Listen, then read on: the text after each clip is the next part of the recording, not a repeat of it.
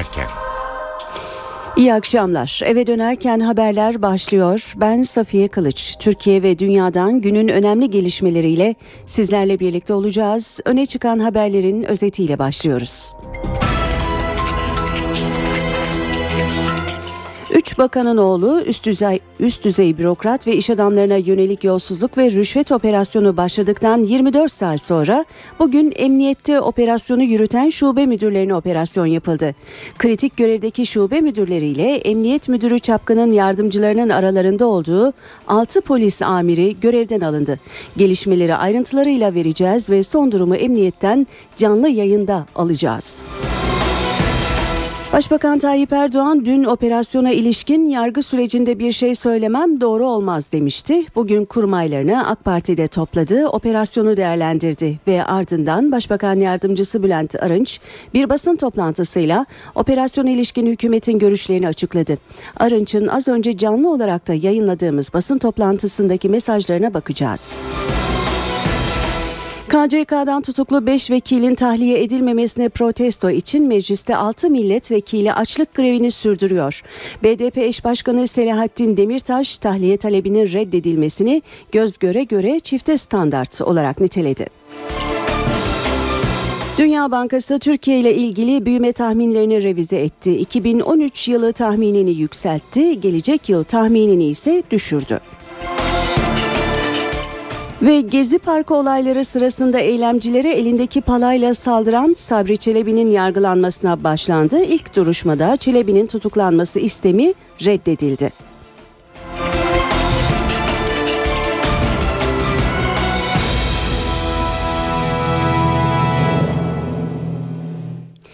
Şimdi ayrıntılar. İhale yolsuzluğu ve rüşvet soruşturmasında ikinci gün geride kaldı.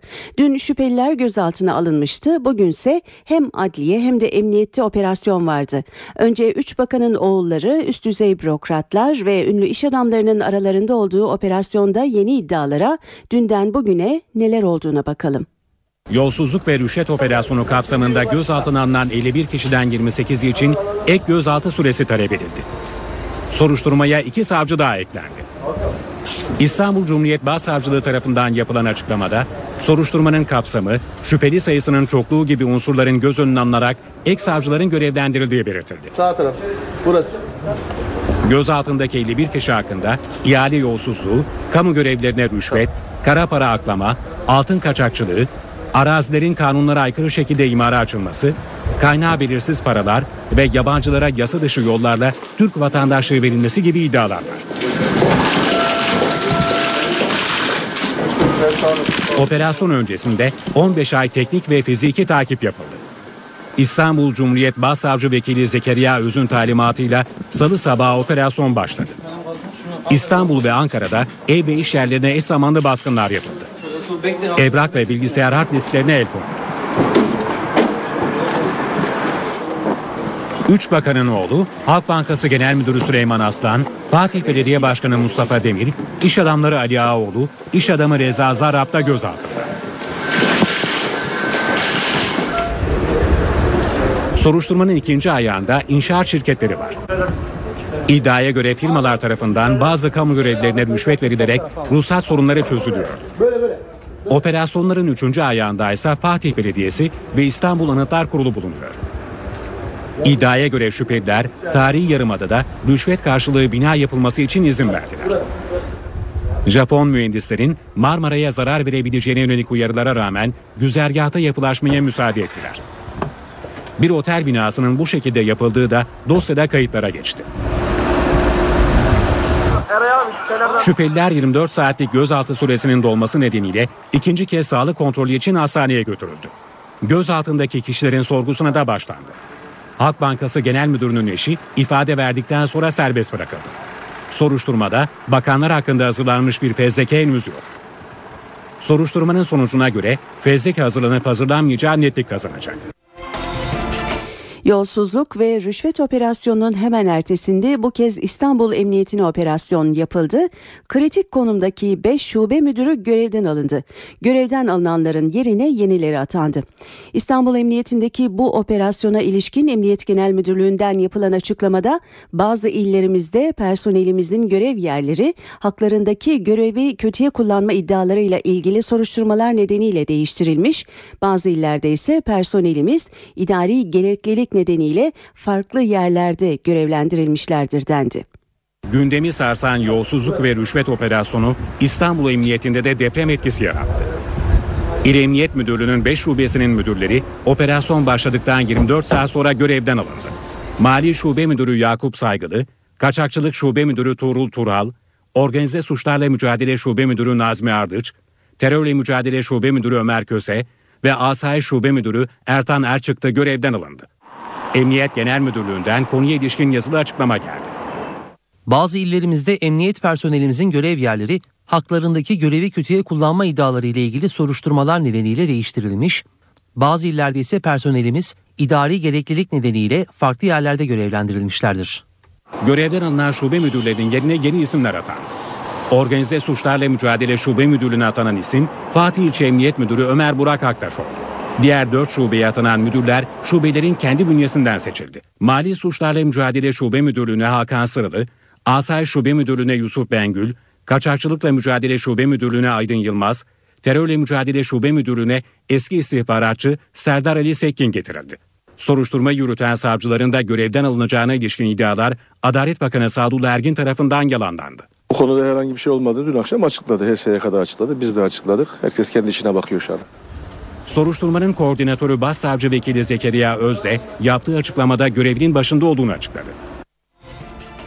Bir son dakika gelişmesini aktaralım şimdi de az önce İstanbul Emniyet Müdürü Hüseyin Çapkın'ın yardımcılarının da aralarında bulunduğu 6 polis amiri görevden alındı.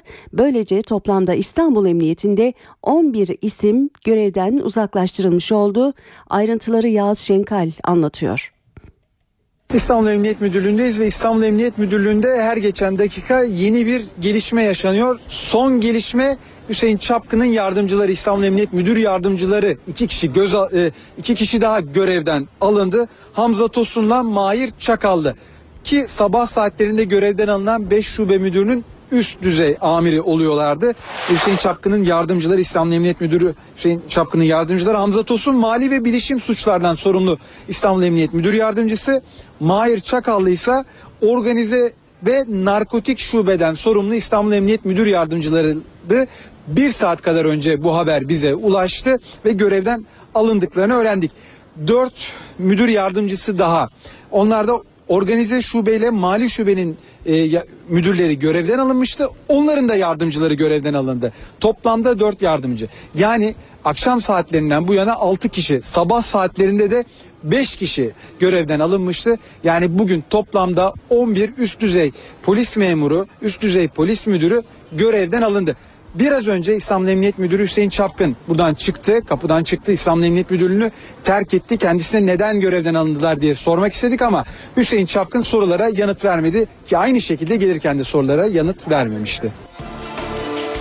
Operasyonun ardından gözler hükümete çevrilmişti ve beklenen açıklama az önce geldi. Başbakan yardımcısı Bülent Arınç kameralar karşısına geçti.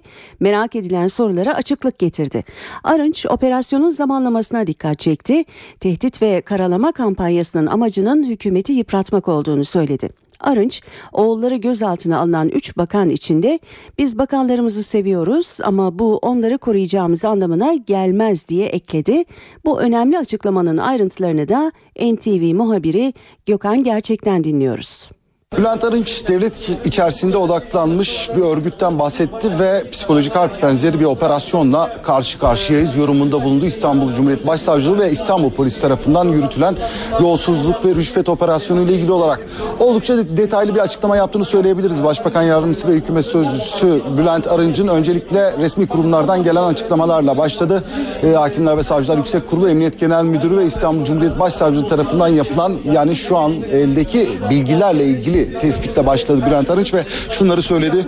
E, siyasi irade hükümet yargının sonuna kadar arkasındadır. İsimler kim olursa olsun bu operasyonun ve soruşturmanın ucu nereye uzanırsa uzan, uzansın bizim nazarımızda nötrdür. Engelleyici bir çabanın içerisinde olmayacağız hükümet olarak e, yargıya her türlü desteği vereceğiz değerlendirmesinde bulundu.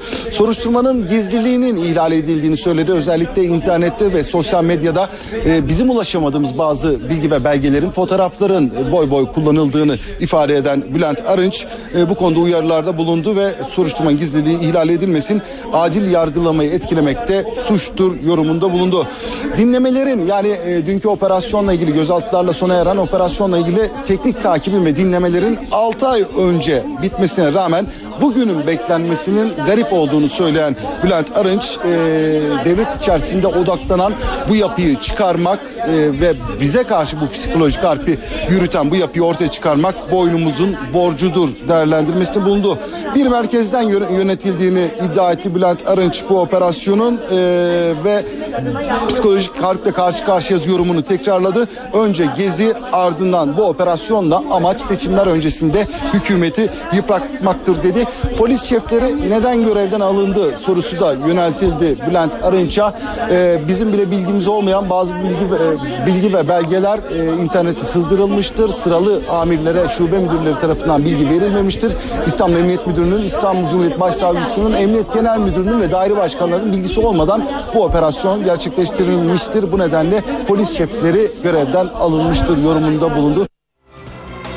Başbakan Yardımcısı Bülent Arınç'ın açıklamalarından satır başları böyleydi. Başkentte kalmaya devam edeceğiz çünkü Arınç'ın bu açıklamasından önce Başbakan Erdoğan öğle saatlerinde yardımcıları ve 5 bakanla AK Parti Genel Merkezi'nde bir araya geldi. O toplantıdan sonra şu dakikalarda ise Başbakanlıkta hareketlilik var.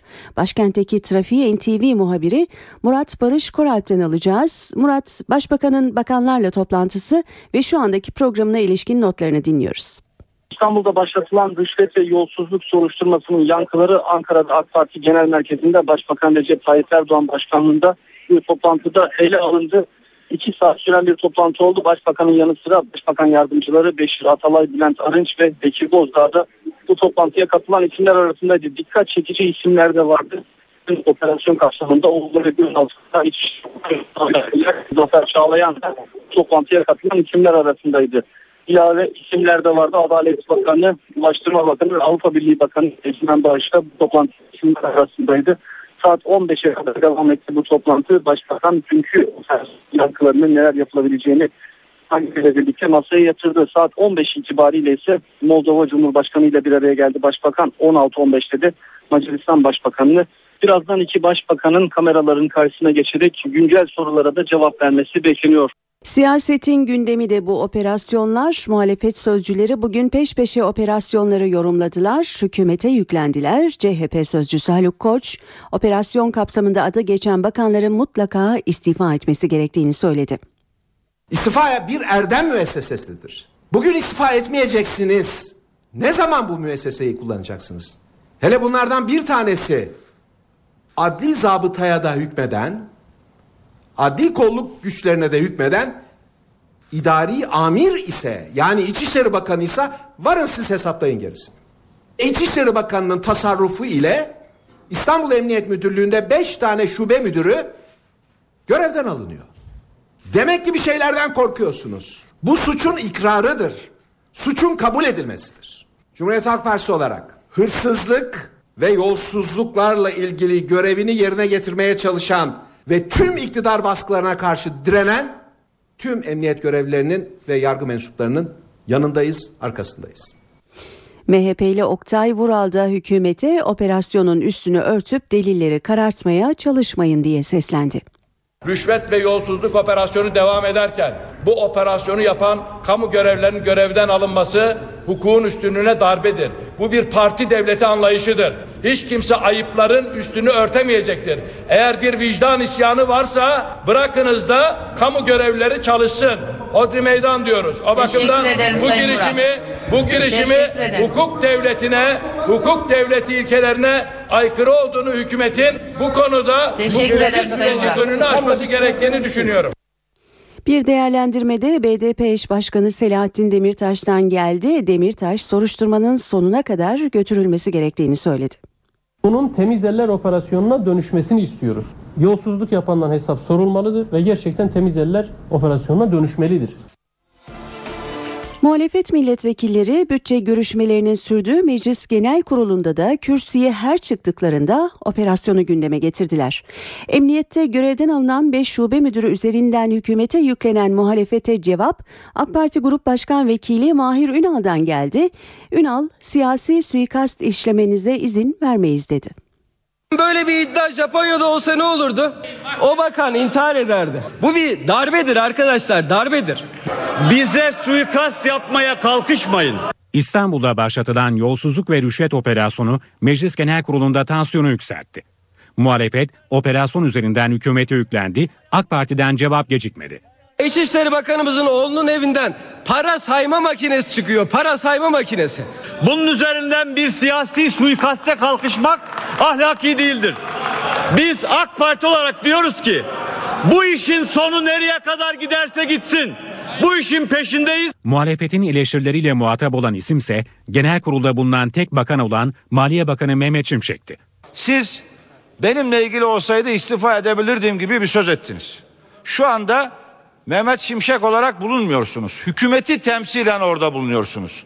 Peki diğer bakanlar için ne söyleyeceksiniz? Mahkemelerimiz, yargımız sonuna kadar gitsin. Sonuna kadar kimliği ne olursa olsun, hangi şahıs olursa olsun, kim olursa olsun. Maliye Bakanı'nın haberim yok cevabı muhalefeti kızdırdı. CHP Grup Başkan Vekili Muharrem İnce sorusunu tekrarladı. Bakan Şimşek ise bu kez İçişleri Bakanı'na ulaşamadığını söyledi. Tekrar birlikteyiz. Saat 18.21 oldu. Yolsuzluk ve rüşvet operasyonuyla ilgili son gelişmeleri hatırlayarak başlıyoruz bültenimizin bu bölümüne. Üç bakanın oğlu üst düzey bürokrat ve iş adamlarına yönelik yolsuzluk ve rüşvet operasyonu başladıktan 24 saat sonra bugün emniyette operasyonu yürüten şube müdürlerine operasyon yapıldı. Kritik görevdeki şube müdürleriyle emniyet müdürü Hüseyin Çapkın'ın yardımcılarının da aralarında olduğu 6 polis amiri görevden alındı. Hükümet sözcüsü Bülent Arınç, hükümetin yolsuzluktan yana tavır almasını kimse beklemesin, yargı sürecini engelleyecek çabanın içinde olmayacağız dedi. Çok planlı, psikolojik harp benzeri bir operasyonla karşı karşıya olduklarını söyleyen Arınç, amacın hükümetin yıpratılması olduğunu belirtti. Operasyonla ilgili gelişmeleri aktarmaya devam edeceğiz. Şimdi günün diğer haberlerine bakalım.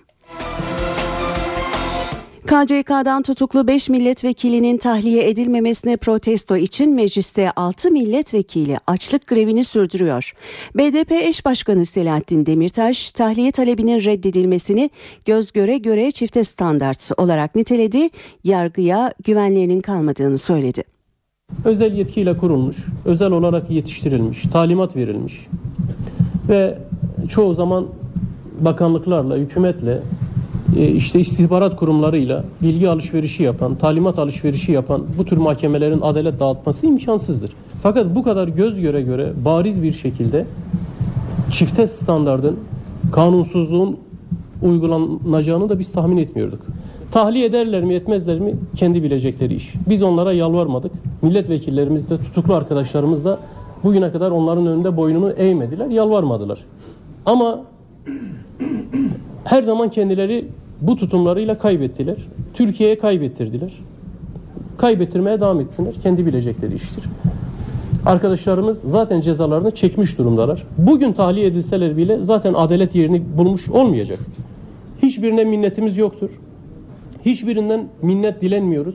Hele hele iktidara bu kadar bağlı bu mahkemelerden asla adalet dilenmiyoruz. Bu konuda bir değerlendirme de eski başsavcı CHP milletvekili İlhan Cihaner'den geldi. Cihaner kararın hukuk dışı olduğunu savundu. Balba için e, bu Anayasa Mahkemesi kararına dayanılarak tahliye kararı verildiği halde e, aynı şekilde tutuklu olan e, bir MHP milletvekili ve e, beş tane de bağımsız ve BDP milletvekili e, tahliye edilmedi. Anayasa Mahkemesi kararı e, tüm adli, idari ve yargıya dair tüm mercileri bağlar. Ama buna rağmen bireysel başvuru olmadığından bahisle e, diğer milletvekillerinin bireysel başvuru yapmadıkları için e, tahliye edilmemesi nasıl keyfi uygulandığını, hukukun, hukuki öngörülebilirliğin nasıl ortadan kaldırıldığını çok net bir ispatı. Dördü HDP'li, ikisi BDP'li 6 milletvekili dün parlamentoda açlık grevine başlamıştı. Geceyi mecliste geçiren vekiller eylemlerine bugün de muhalefet kulisinde e, devam etti. Grevdeki vekillerden Sırrı Süreyya Önder sinemacı olarak eylemi kamerayla görüntülemeyi de ihmal etmedi. Başbakan Erdoğan 30 Mart'taki yerel seçimin sükunet içerisinde yapılabilmesi için bir genelge yayımladı. Mülki idare amirlerinden, kamu kurum ve kuruluşlarından ve güvenlik güçlerinden gereken tüm önlemleri almalarını isteyen Başbakan, seçim kurullarının talepleri hızla karşılanması gereğinin altını çizdi. Başbakan seçimde görev alacak kamu personelinin yıllık izinlerinin de seçim tarihi dikkate alınarak planlanması talimatını verdi.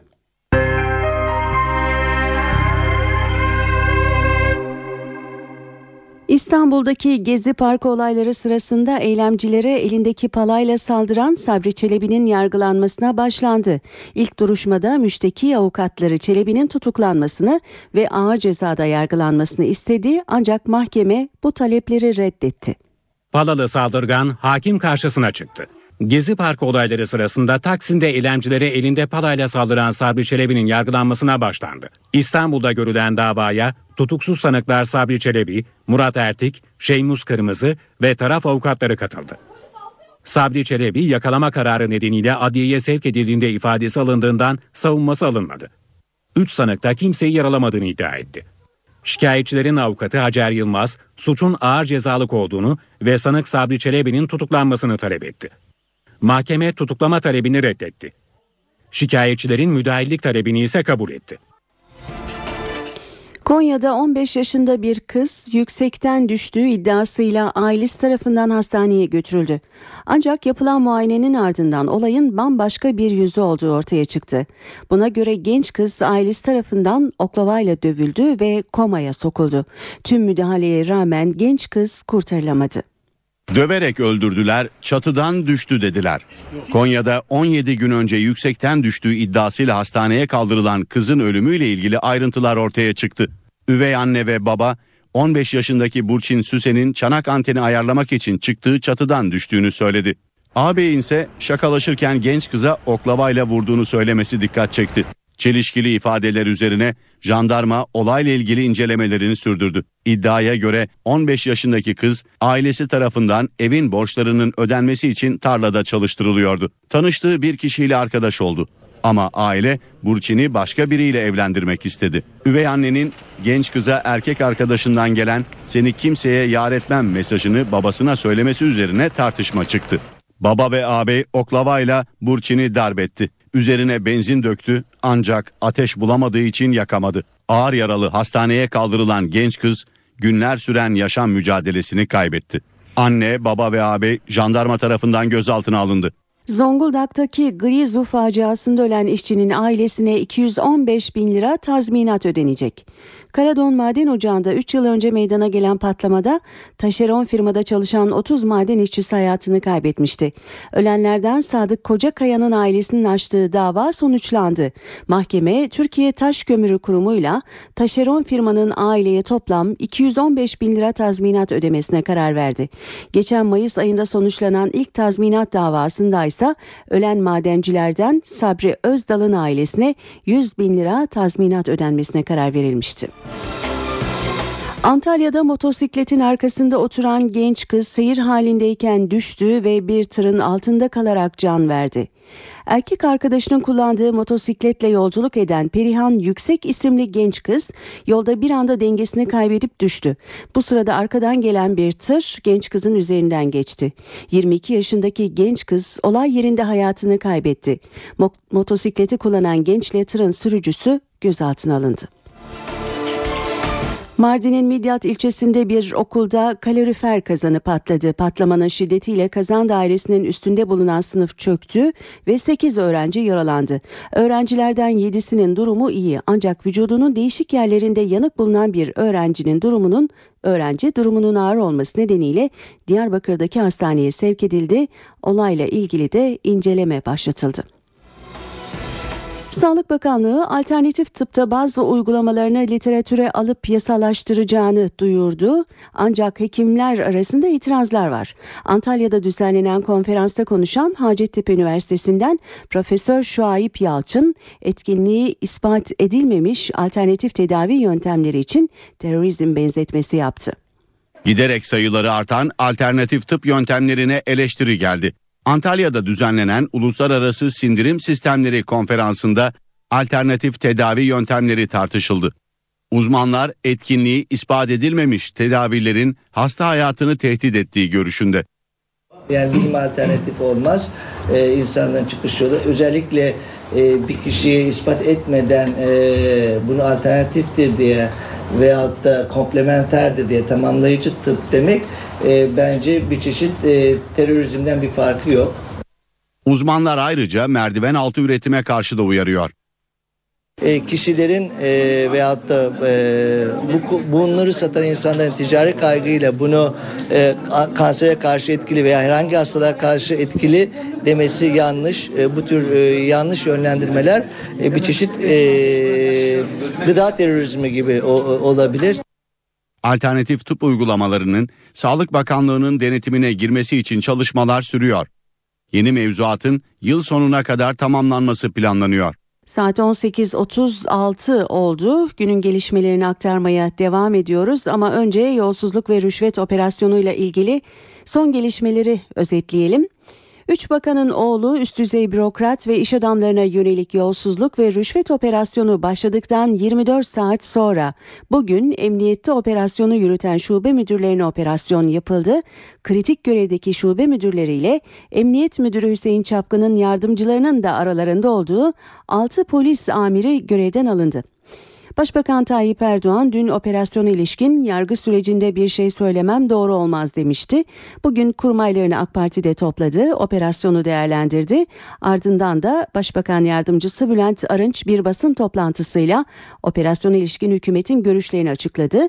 Arınç, hükümetin yolsuzluktan yana tavır almasını kimse beklemesin, yargı sürecini engelleyecek çabanın içinde olmayacağız dedi. Operasyonla ilgili yeni gelişme oldukça aktarmaya devam edeceğiz sayın dinleyenler.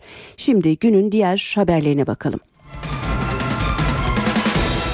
Amerika Birleşik Devletleri Hazine Bakanlığı Müsteşarı yarın Türkiye'ye geliyor. İstanbul'da görüşmeler yapacak olan Müsteşar David Cohen'in gündeminde İran'a yönelik yaptırımlar olacak. Amerikan yönetimi geçen hafta İran'a yönelik uluslararası yaptırımları deldikleri ve nükleer programa destek sağladıkları gerekçesiyle bazı şirket ve kişileri kara listeye almıştı. NTV'ye konuşan Amerikalı diplomatlar ziyaretin Halk Bankası'na dönük iddiaların da bulunduğu yolsuzluk operasyonuyla bağlantısı yoktur önceden planlanan bir ziyaret dedi. Dünya Bankası Türkiye ile ilgili büyüme tahminlerini revize etti. 2013 yılı tahminini yükseltti, gelecek yıl tahminini ise düşürdü. Bankanın Türkiye direktörü Martin Reiser'in açıklamalarını dinliyoruz. Even though Turkey has the vulnerability of the current account deficit, there are many other things that that are strengths in the economy. 2014 yılına gelirsek 2014 yılında e, büyümenin potansiyelin az da olsa altında e, kalabileceğini yaklaşık 3.5 %3.5 civarında olacağını düşünüyoruz ki bu bizim için de aslında aşağı yönlü bir revize oluyor. Geçtiğimiz sene içerisinde 2014 büyüme tahminimiz %4'tü. Bunu %3.5'a çektik. Bunu oluşturan senaryomuza gelecek olursak önce pozitif etmenleri saymak istiyorum. Bunlar son dönemde özel yatırımlarda e, başlayan bu ılımlı seyrin önümüzdeki dönemde de özellikle kapasite kullanım oranındaki artış ve faizlerdeki düşen e, azalan belirsizlikle bu ılımlı e, görünümün devam edeceğini düşünüyoruz. Yine aynı şekilde Avrupa Birliği'ndeki toparlanmanın ihracattaki olumlu seyri de devam ettireceğini düşünüyoruz. Negatif tarafa baktığımızda Merkez Bankası'nın uyguladığı e, sıklaştırıcı para politikalarının ve de BDDK'nın ihtiyati e, tedbirlerinin e, özel tüketime hız kaybettirici bir etkisi olabileceğini varsayıyoruz. Bu iki olumlu ve olumsuz faktörleri değerlendirdiğimizde özellikle bir de 2013'ten gelen olumsuz baz etkisini de hesaba kattığımızda dediğim gibi 2014 yılı büyümesinin 2013'ün altında hatta potansiyelin de altında 3,5 e, seviyesinde gerçekleşeceğini öngörüyoruz.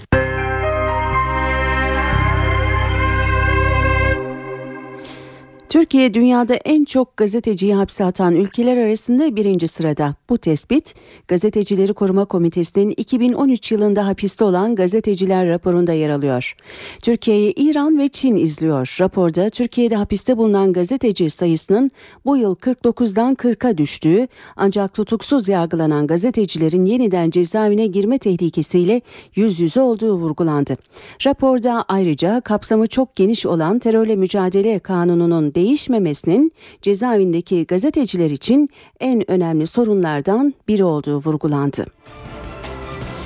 Ankara'dan uyarı yapıldı. Güney Sudan'a zorunlu kalmadıkça gidilmemeli. Güney Sudan'ın başkenti Cuba'da başlayan çatışmalarda 3 gün içinde 400'e yakın kişi hayatını kaybetti.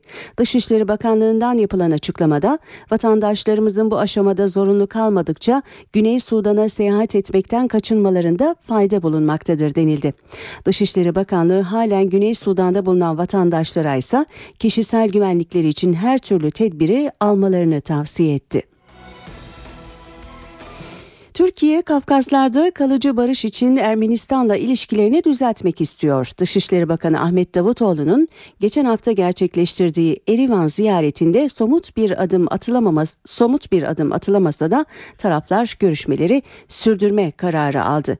Davutoğlu'nun bu ziyaretinin ardından NTV muhabiri Deniz Kilislioğlu Erivan'da Türk-Ermeni ilişkilerine dair sokağın nabzını tuttu.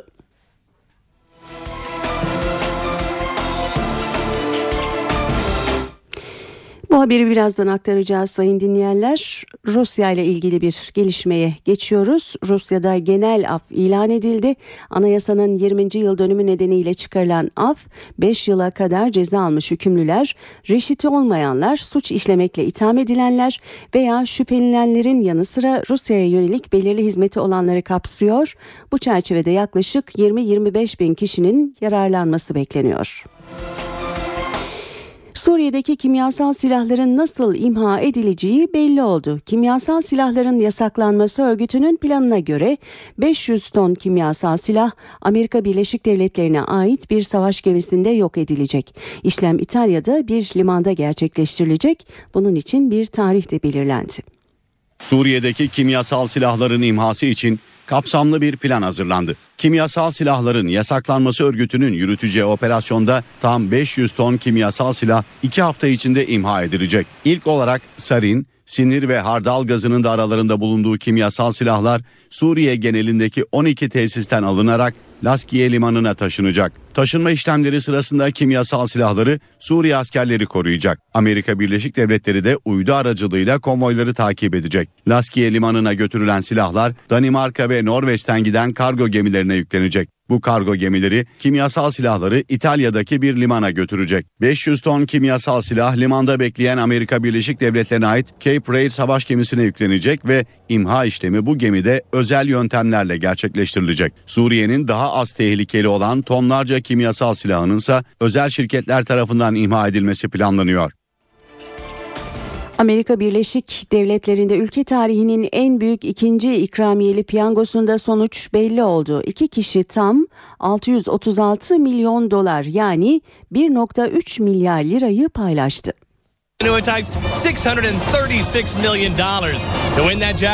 Amerika Birleşik Devletleri tarihinin ikinci büyük para ödülü piyangosunda iki kişinin yüzü güldü. Ekim ayından bu yana devreden ikramiyelerle 636 milyon dolara ulaşan piyango, Kaliforniya ve Georgia eyaletlerinde iki şanslıya çıktı. Kaliforniyalılar eyaletlerinin piyangoya ortak olmasından memnun. San Jose için iyi haber. Birileri daha zengin olacak. Piyangonun gerçekleştiği 43 eyalette son dakikaya kadar bilet satış noktalarında uzun kuyruklar oluşmuş, ve dakikada 25 bin bilet satılmıştı. Meghan is cutting off in two minutes. Ülke tarihinin en büyük ikramiyesi ise geçen yıl gerçekleşmiş 656 milyon dolar 3 kazanan arasında paylaştırılmıştı. İtalya'da bahis skandalı yaşanıyor. Aralarında eski Milanlı Gennaro Gattuso ve eski Lazio'lu Christian Brocchi'nin de bulunduğu birçok kişinin evi basıldı. Arama yapıldı. Operasyon kapsamında 4 kişi tutuklandı. Ayrıntıları NTV muhabiri Şeyda Kanepa'dan alacağız. Şeyda hangi maçlar şüpheli görülüyor? Seni dinliyoruz. Evet, Cremona Savcılığı'nın 3 yıl önce başlattığı ve onlarca kişinin tutuklandığı soruşturmanın devamında yasa dışı bahislerin bu süre zarfında devam ettiği ortaya çıkarken iki milli futbolcu Gennaro Gattuso ve Christian Brocchi de zan altında. Dün sabah karşı yapılan bir operasyonu tutuklanan 4 kişi yasa dışı bahis dünyası ve futbolcular arasında bağlantı kurmakla suçlanıyor. Bu dört tutuklu ile ilişkili olduğu gerekçesiyle soruşturma kapsamına alınan Milan takımının eski oyuncusu Gattuso iddialar ispat edilirse herkesin göz önünde kendisini öldüreceğini söyleyerek hakkındaki iddiaları şiddetle reddetti. Ancak operasyonda evi aranan ünlü futbolcu hakkında dolandırıcılık amacıyla suç amaçlı örgüte üye olduğu iddiasını güçlendiren telefon mesajları kendisini zor durumda bırakıyor. Gattuso'nun birçok maçın oynanmasının hemen öncesinde tutuklanan kişileriyle mesajlaştığı savcının elindeki telefon kayıtlarında yer alırken bu mesajların içeriği henüz bilinmiyor. Soruşturma kapsamında 30 civarında maçın teknik takibi alındı ve bu karşılaşmalar arasında Inter, Milan ve Juventus gibi takımların olduğu maçlar yer aldı belirlendi. Öte yandan soruşturma kapsamında futbol camiasında çeşitli isimleri zan altında bırakan savcılık dosyasındaki bazı ifadelerde basına sızdı. Bunların arasında Juventus teknik direktörü Antonio Conte de yer alıyor. Conte'nin bir maçta şikeye göz yumduğu iddiası var. Savcılığın iddianamesine göre yasa dışı bahis operasyonları olanlar Dünya Kupası maçlarına da el atmak için hazırlık içindeydi. Soruşturma kapsamında toplam 20 kişi yer alıyor ve Serie A'da oynanan 30 maçın yanı sıra diğer liglerde oynanan 50 maçta takip altına alındı. Savcılığın belirlemelerine göre şike yapan maçlarda futbolcularda 25 bin euro, antrenörlere ise 70 bin euro ödendi ve birinci lig maçlarında aracıların her seferinde 600 ile 700 bin euro arası rüşvet dağıttığı belirtildi. Cremona savcısı aradan 3 yıl geçmesine ve onlarca kişinin tutuklanmasına rağmen şikeli bahislerin birkaç gün öncesine kadar devam ettiğini belirtti ve bundan sonra da sistemde değişiklik olmasını beklemediğini sözlerine ekledi. Evet programımız devam ediyor. Ben Safiye Kılıç. Eve dönerkenin bu bölümüne günün öne çıkan gelişmelerinin özetiyle başlıyoruz. Yolsuzluk ve rüşvet operasyonu başladıktan 24 saat sonra bugün emniyette operasyonu yürüten şube müdürlerine operasyon yapıldı. Kritik görevdeki şube müdürleriyle emniyet müdürü Çapkın'ın yardımcılarının da aralarında olduğu 6 polis amiri görevden alındı. Toplamda 11 ismin görev yeri değişti. Operasyona dönük hükümetten de bir açıklama geldi. Başbakan yardımcısı Bülent Arınç zamanlamaya dikkat çekti ve hükümetin desteğinin yargının arkasında olduğunu vurguladı. Arınç İstanbul'da düzenlenen operasyondan ilgili makamlarının ilgili makamların bilgisinin olmadığını da söyledi. KCK'dan tutuklu 5 vekilin tahliye edilmemesine protesto için mecliste 6 milletvekili açlık grevini sürdürüyor. BDP eş başkanı Selahattin Demirtaş tahliye talebinin reddedilmesini göz göre göre çifte standart olarak niteledi.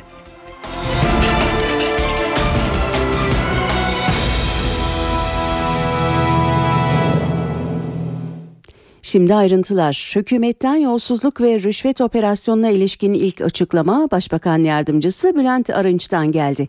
Arınç operasyonun zamanlamasına dikkat çekti ve hükümetin desteğinin yargının arkasında olacağını vurguladı. İstanbul'da düzenlenen operasyondan ilgili makamların bilgisinin olmadığını söyleyen Arınç, İçişleri Bakanı oğlunun gözaltına alındığını basından öğrendi. Bu kadar vahim bir şey olabilir mi ifadesini kullandı.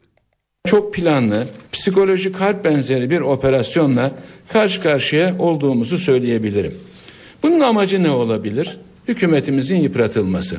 Bütün bunları yerel seçimler ve önümüzdeki seçimlere yönelik ve Türkiye'nin ekonomik gücünü yıpratmak amacıyla yapıldığını bir komplo teorisi olarak söylemek söylemiyorum. Bundan kesinlikle uzağız. 3-5 gün öncesinden artık her şey bitti. Bundan sonra savaşacağız. Herkes için kötü olacak. Bir yerlere telefonlarla şunlar bunlar tutuklanacaktan şunlar bunlar hakkında resimler, kasetler, fotoğraflar servise konacak tehditlerini siz de duyuyorsunuz, biz de duyuyoruz.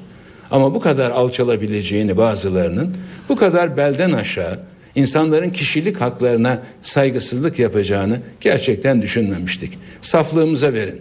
Bu işi yapanları da en kısa zamanda bulacağız.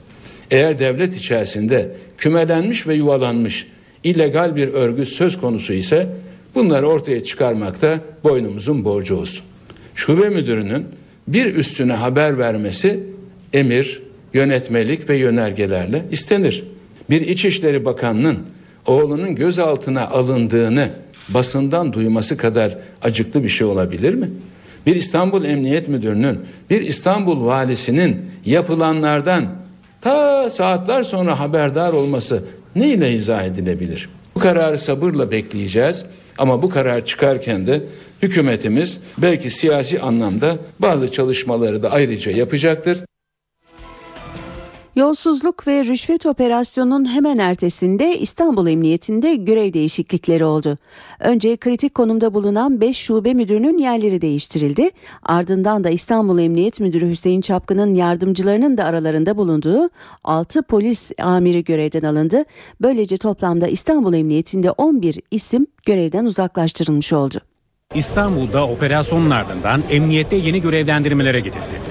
İstanbul Emniyet Müdürü Hüseyin Çapkın'ın yardımcılarından ikisi, bilişim ve mali suçlardan sorumlu Hamza Tosun'la organize narkotik şubeden sorumlu Mahir Çakallı görevden alındı. 5 şube müdürüyle 4 yardımcısının da görev yeri değişti. Bu isimler arasında Mali Şube Müdürü Yakup Saygılı, Kaçakçılık Şube Müdürü Tuğrul Tural, Organize Suçlarla Mücadele Şube Müdürü Nazmi Ardıç, Terörle Mücadele Şube Müdürü Ömer Köse ve Asayiş Şube Müdürü Ertan Erçıktı var. Emniyet Genel Müdürlüğü'nden konuya ilişkin yazılı açıklama geldi. Bazı illerimizde emniyet personelimizin görev yerleri, haklarındaki görevi kötüye kullanma iddiaları ile ilgili soruşturmalar nedeniyle değiştirilmiş, bazı illerde ise personelimiz idari gereklilik nedeniyle farklı yerlerde görevlendirilmişlerdir ifadeleri kullanıldı. Yeni atamalarla birlikte Organize Suçlarla Mücadele Şube Müdürlüğü'ne atanan isim Fatih İlçe Emniyet Müdürü Ömer Burak Aktaş oldu. Diğer 4 şubeye atanan müdürler şubelerin kendi bünyesinden seçildi. Mali Suçlarla Mücadele Şube Müdürlüğü'ne Hakan Sıralı, Asayiş Şube Müdürlüğü'ne Yusuf Bengül, Kaçakçılıkla Mücadele Şube Müdürlüğü'ne Aydın Yılmaz, Terörle Mücadele Şube Müdürlüğü'ne eski istihbaratçı Serdar Ali Sekkin getirildi. Soruşturma yürüten savcıların da görevden alınacağına ilişkin iddialar Adalet Bakanı Sadullah Ergin tarafından yalanlandı. Bu konuda herhangi bir şey olmadığını dün akşam açıkladı. HSYK'da açıkladı. Biz de açıkladık. Herkes kendi işine bakıyor şu an. Soruşturmanın koordinatörü Başsavcı Vekili Zekeriya Özde yaptığı açıklamada görevinin başında olduğunu açıkladı. Bir son dakika gelişmesi aktaralım sayın dinleyenler. Ankara'da 18 polis müdürünün görevden alındığı bildiriliyor. Bir kez daha tekrar edelim. Emniyetteki görev değişiklikleri İstanbul'la sınırlı kalmadı. Ankara'da 18 polis müdürünün görevden alındığı bildiriliyor. Haberle ilgili ayrıntılar elimize ulaştıkça sizlerle paylaşacağız. Evet bu gelişmeyle ilgili şu anda NTV muhabiri Gökhan Gerçek ayrıntıları aktarıyor dinliyoruz. Müdürlüğü Organize Suçlarla Mücadele Şube Müdürlüğü tarafından da 5 e, kişi Zafer Çağlayanoğlu'nun da aralarında bulunduğu 5 kişi gözaltına alınmıştı. İşte bu toplantıların sonucunda e, görevden almalar ortaya çıktı. 18 şube müdürü aralarında Organize Suçlarla Mücadele Şube Müdürü, POM Şube Müdürü, Mali Şube Müdürü, nin de bulunduğu 18 şube müdürü e, görevden alınarak mevcut görevlerinden alınarak e, yine Ankara Emniyet Müdürlüğü'nde daha pasif görevlere getirildi. E, bu sürecin biraz daha devam edeceği açıklandı. Yine Ankara Emniyet Müdürü Kadir Ay Emniyet Müdür yardımcılarıyla şu saatlerde de toplantı halinde.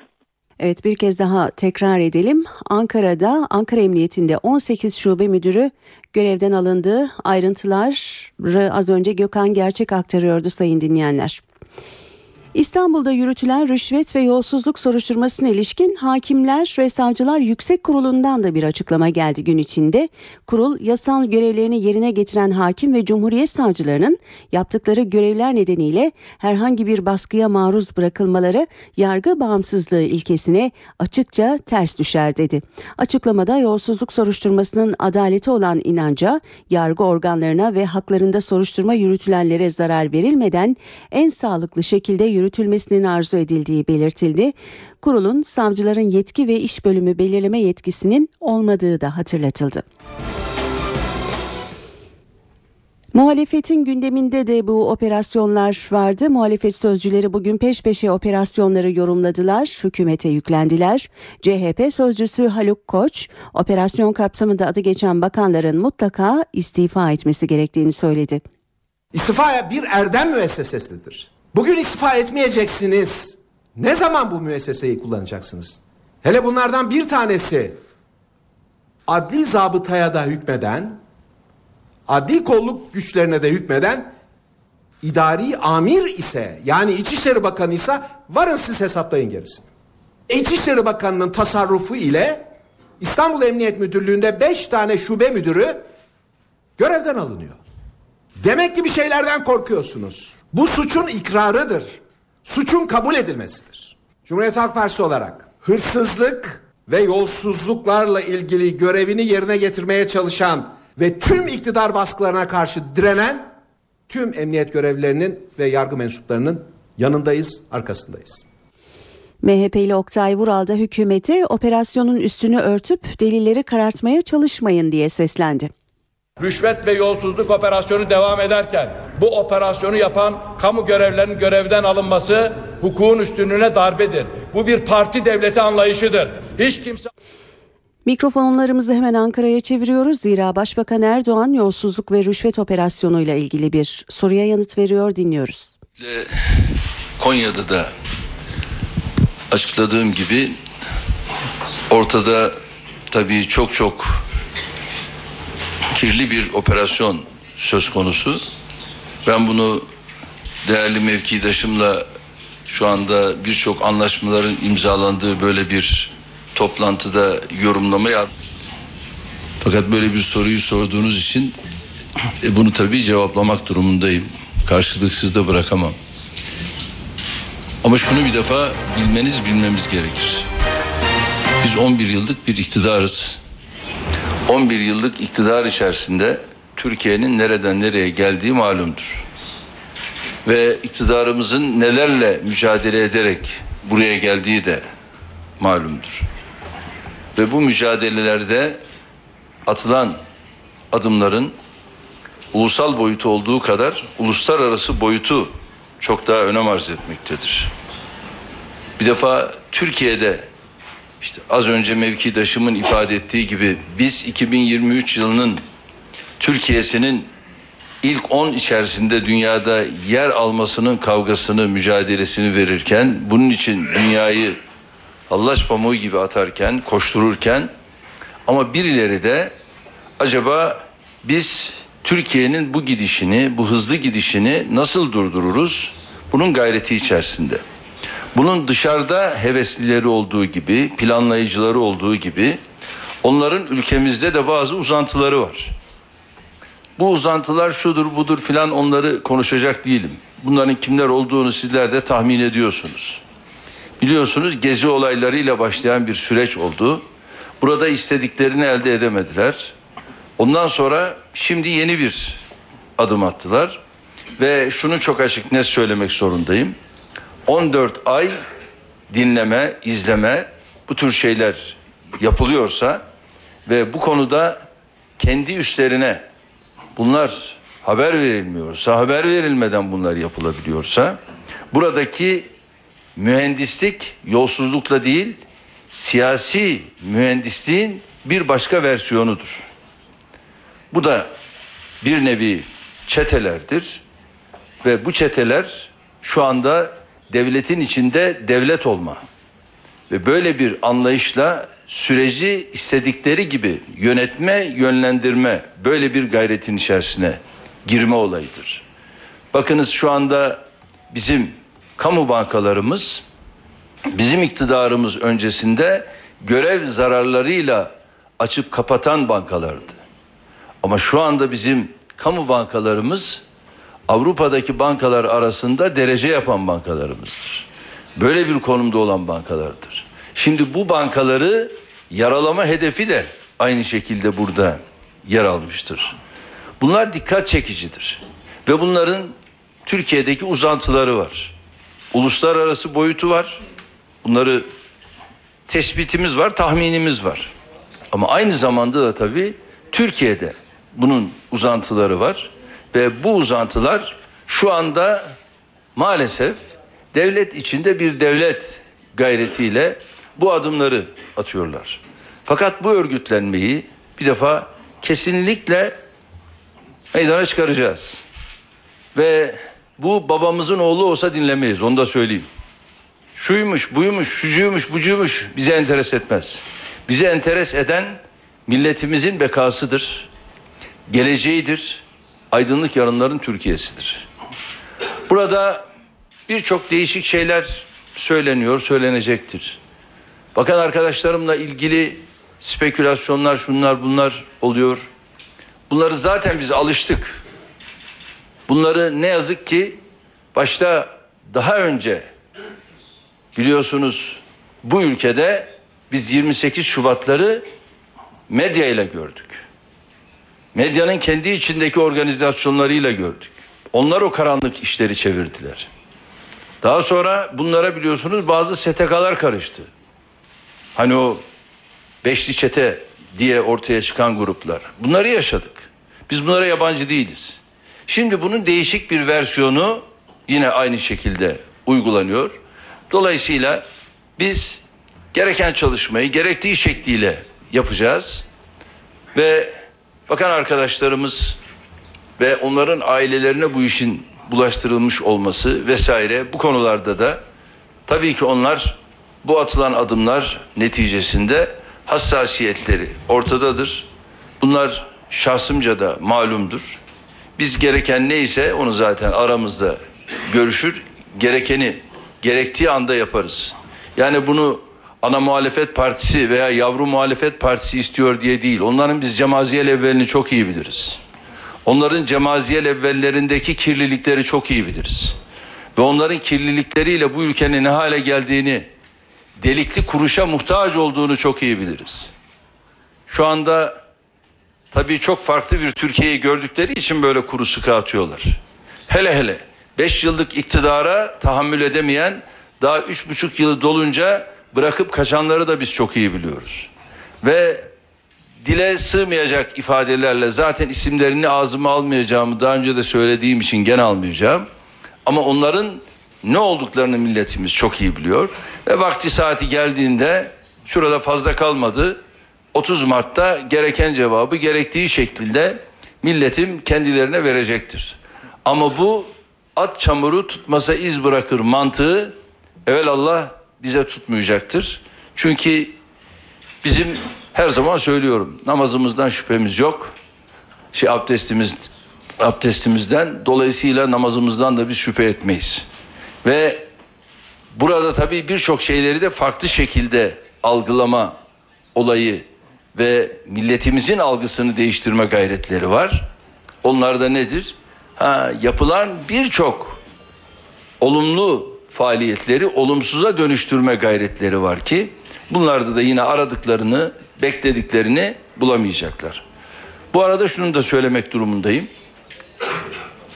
Bazı medya gruplarında geçen emniyetteki yapılan değişikliklerle alakalı olarak evet emniyette yapılan değişiklikler valilerimizin şu anda görevi kötüye kullanma anlayışından hareketle orada kendilerinin bir defa bir tasarrufudur ve bu tasarrufa yetkisi vardır. Valilerimiz de bu tasarruflarını kullanmışlardır. Bu çok daha farklı illere aynı şekilde sıçrayabilir. Dedim ya nerede buna benzer şeyler varsa gereğini anında başta valilerimiz olmak üzere bunun yanında Emniyet Genel Müdürlüğümüz, İçişleri Bakanlığımız anında yapacaklardır. Çünkü bu iş anlaşılıyor ki böyle bir siyasi noktadaki mühendisliktir. Biz böyle bir mühendisliğe fırsat vermeyeceğiz. Çünkü bu ülkenin geleceğini karartmaya kimsenin hakkı yok. Çok teşekkür ediyorum.